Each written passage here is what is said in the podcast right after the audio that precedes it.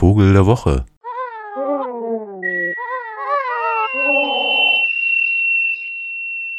Es pfingstet. Ich weiß gar nicht genau, was Pfingsten eigentlich ist. Ich glaube, da wird.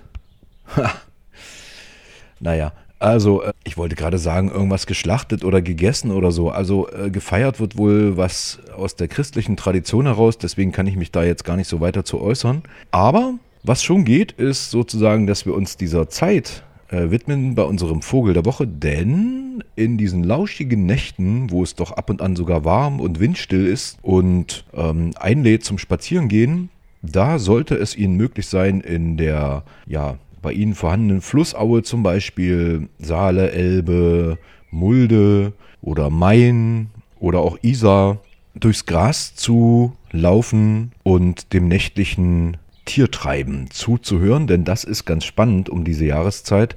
Denn ähm, die Käuzchenjunge zum Beispiel, die ähm, melden sich jetzt zu Wort. Also wenn die Eulen Junge haben, dann äh, werden die lautstark gefüttert und die betteln natürlich auch. Und man hört auch ab und an eine Wachtel in den äh, ja so Feldrandgegenden.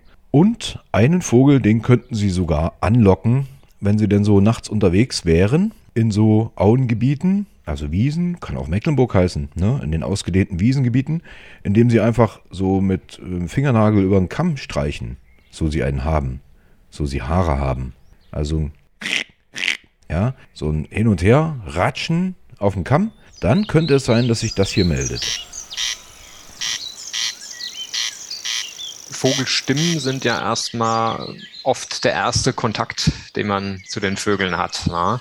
Also oft sieht man gerade jetzt ne, alles belaubt. Äh, man, man, sieht irgendwie im Blattwerk die, die ganzen Vögel gar nicht, aber man hört sie natürlich. Und wir machen uns das ja auch zunutze bei unserem Vogelmonitoring. Viele Beobachtungen, die da erfasst werden, werden natürlich akustisch erfasst, gerade bei den Singvögeln. Und das ist für uns also ganz, ganz wichtig und ähm, natürlich auch wichtig zu wissen, ob sich daran was ändert. Denn wenn sich irgendwas am Verhalten oder an der Häufigkeit der Lautäußerung ändert, dann sollte sich das auch irgendwo in unserem Monitoring widerspiegeln und natürlich umgekehrt.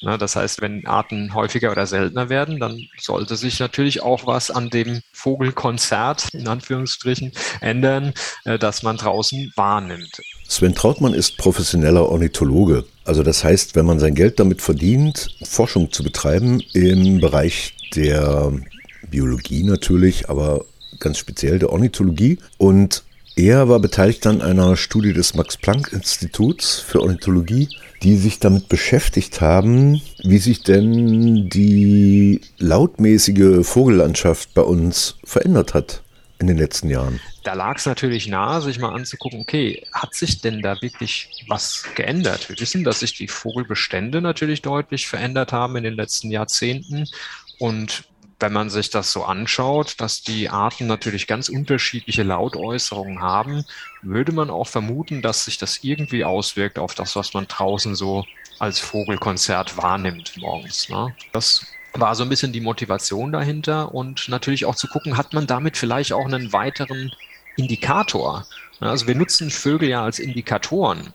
Wir gucken uns also an, äh, können wir uns was darüber sagen, wie sich die Landschaft, äh, die Natur draußen verändert, über die Qualität äh, der Habitate.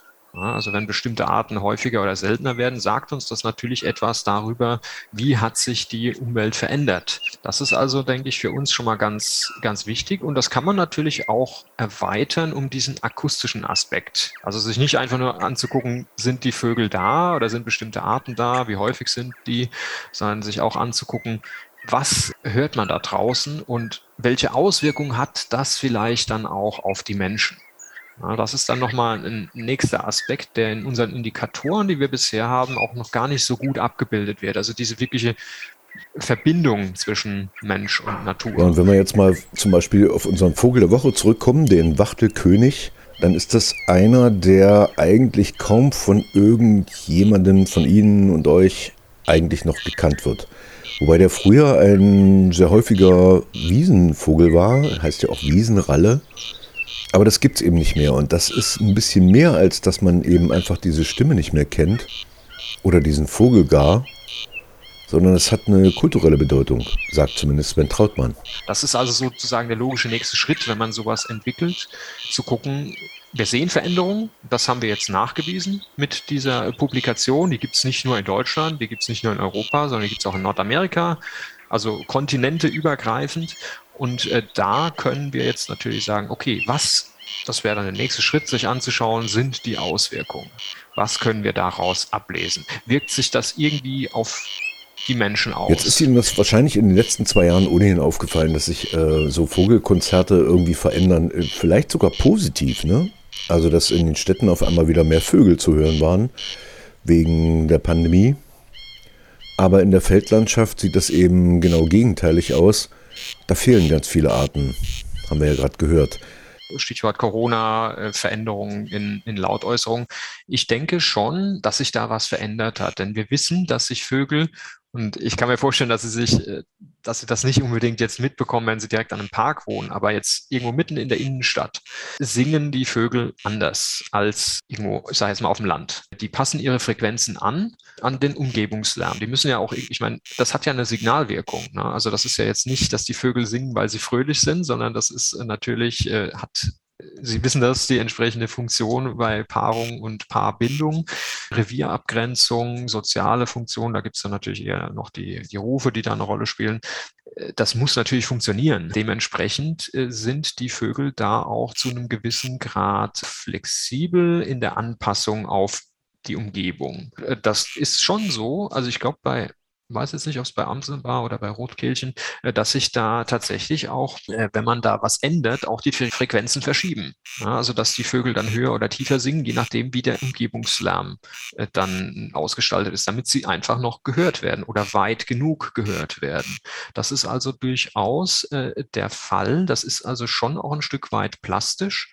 Ähm, natürlich gibt es da evolutive Entwicklungen und Arten, äh, haben auch äh, abhängig davon, ja, in welcher Artengemeinschaft sie leben, zum Teil auch unterschiedliche Dialekte oder Regiolekte, sagt man dann, das ist ein bisschen großflächiger gefasst äh, bei den Vögeln, die da auch zur Artabgrenzung irgendwann führen können. Na, also das sind durchaus, ist durchaus so, dass sich dann bestimmte, also man kennt es zum Beispiel bei Baumläufern, Waldbaumläufer oder so, dass die sich äh, dann zum Teil nicht mehr so gut verstehen, wenn man jetzt den hiesigen Regiolekt äh, sich anschaut und vielleicht einen der asiatischen. Also der ist ja sehr weit verbreitet. Und da kann es eben sein, dass die sich nicht mehr verstehen und dass die sich dementsprechend dann vielleicht auch, hat man jetzt nicht ausgetestet meines Wissens bisher, äh, dann nicht mehr paaren würden. Ja, also da gibt es schon sehr plastische Entwicklungen. Das unterliegt natürlich durch Evolutionsdruck. Das ist klar, Selektionsdruck kann aber auch sehr schnell, glaube ich, angepasst werden. Es gibt ja auch einige Arten, wo man das sieht, dass das wirklich integraler Bestandteil der Gesänge ist, äh, diese Änderungen. Ne? Also beim Star zum Beispiel weiß man ja, der imitiert so viele Dinge und das ist tatsächlich sozusagen Güte Merkmal.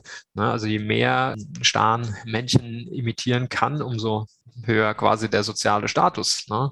Das ist also schon, schon ganz wichtig und äh, da gibt es schon eine gewisse Plastizität und ich glaube, das hat uns Corona schon auch gezeigt. Also das hat insgesamt zu Verhaltensveränderungen geführt bei, äh, bei den Vögeln, dass sie, dass bestimmte Arten zum Beispiel auch in den, in den Städten nachgewiesen werden konnten, äh, die man sonst da vielleicht nicht immer erwarten würde. Das kann mit diesen Störungen, die dann vielleicht reduziert waren während der Lockdowns, äh, zusammenhängen, vielleicht auch mit der akustischen Umgebung. Ja, und jetzt waren wir gerade in den Wiesen des Salzigen Sees unterwegs. Das ist hier südlich von Halle. Kein einziger Kiebitz zu hören, zu sehen, keine Bekassine, kein Brachvogel, natürlich auch gar keine Uferschnepfe alles so Feuchtwiesenbewohnerinnen der Vergangenheit, muss man leider sagen. Und insofern ist die Studie vom Max-Planck-Institut für Ornithologie auch nahezu eine kleine deprimierende Ergebnissammlung, wie uns Sven Trautmann sagen kann. Also so richtig überraschend ist es, glaube ich, nicht, wenn man äh, dann feststellt, dass äh, sowohl die Intensität des Vogelkonzerts, also das ist jetzt nicht, nicht nur die Lautstärke, sondern wirklich so, also das, das Klangliche, dass das abgenommen hat über die Jahrzehnte und dass einfach auch die, die Diversität, also die Vielfalt verloren gegangen ist. Das ist eigentlich kann man sich das vorstellen, ne? wenn viele Arten, gerade häufige Arten, ja in den letzten 30 Jahren bei uns äh, deutlich abgenommen haben, äh, dass das auch sich irgendwo da widerspiegelt. Das sind ja jetzt nicht alles äh, Arten wie der Haussperling, dem geht es zum Glück jetzt mittlerweile wieder ein bisschen besser, was die Bestandsentwicklung angeht, die jetzt nur so ein Chilpen von sich geben, sondern das sind natürlich auch Arten, die zum Teil komplexe Lautäußerungen, Gesänge haben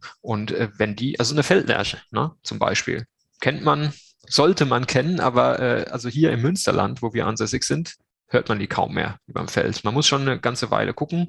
Ist eigentlich ein charakteristischer Vogel, nicht umsonst äh, auch in Musik und Literatur verewigt, ne, weil er eben einfach auch sehr häufig war in der Vergangenheit und heute ist es eben nicht mehr so. Ne? Und äh, da geht dann was verloren, da geht eben Vielfalt äh, verloren und ähm, das führt dann unter Umständen auch zu diesem sogenannten Shifting Baseline Syndrom. Na, dass man an einem bestimmten Punkt dann, ja, man hat das Wissen einfach nicht mehr. Also künftige Generationen, äh, Kinder, die jetzt heute aufwachsen, die kriegen jetzt nicht mehr so einfach mit, was ist eine Feldlerche, wo singt die. Ne? Einfach weil es äh, zum Teil wissen es die Eltern nicht mal mehr, wenn da keine mehr ist, ja, dann stellt man sich auch nicht die Frage, was singt denn da überm Acker, ja?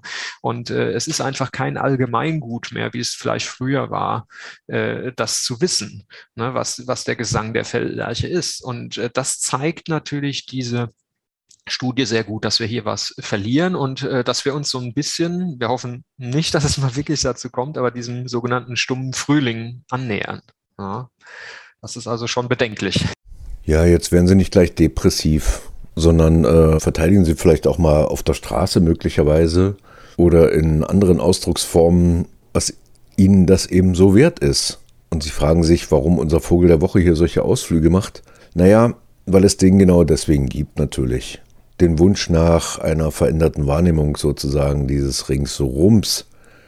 Und damit kommen wir vielleicht nochmal zurück zu unserem Wachtelkönig. Sie wissen ja noch gar nicht so richtig, was das eigentlich für ein Vogel ist, oder? Am krassesten die Stimme erstmal.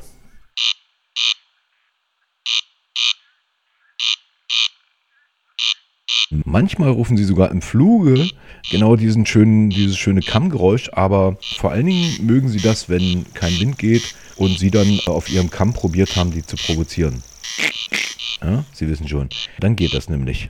Der Wachtelkönig gehört eigentlich zur Familie der Rallen und ist durch seine Anbindung an feuchte Wiesen eher ein gefährdeter Vogel.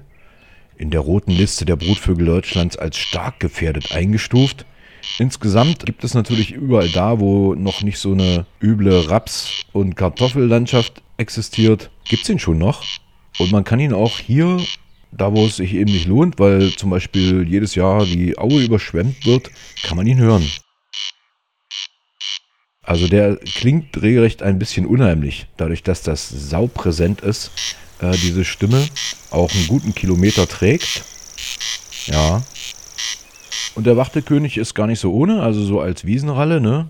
Äh, so wie seine Stimme klingt, ist er auch drauf. Also neben Heuschrecken, Käfern, Schnaken, Libellen und Fliegen frisst er auch kleine Frösche, gelegentlich sogar kleine Nagetiere.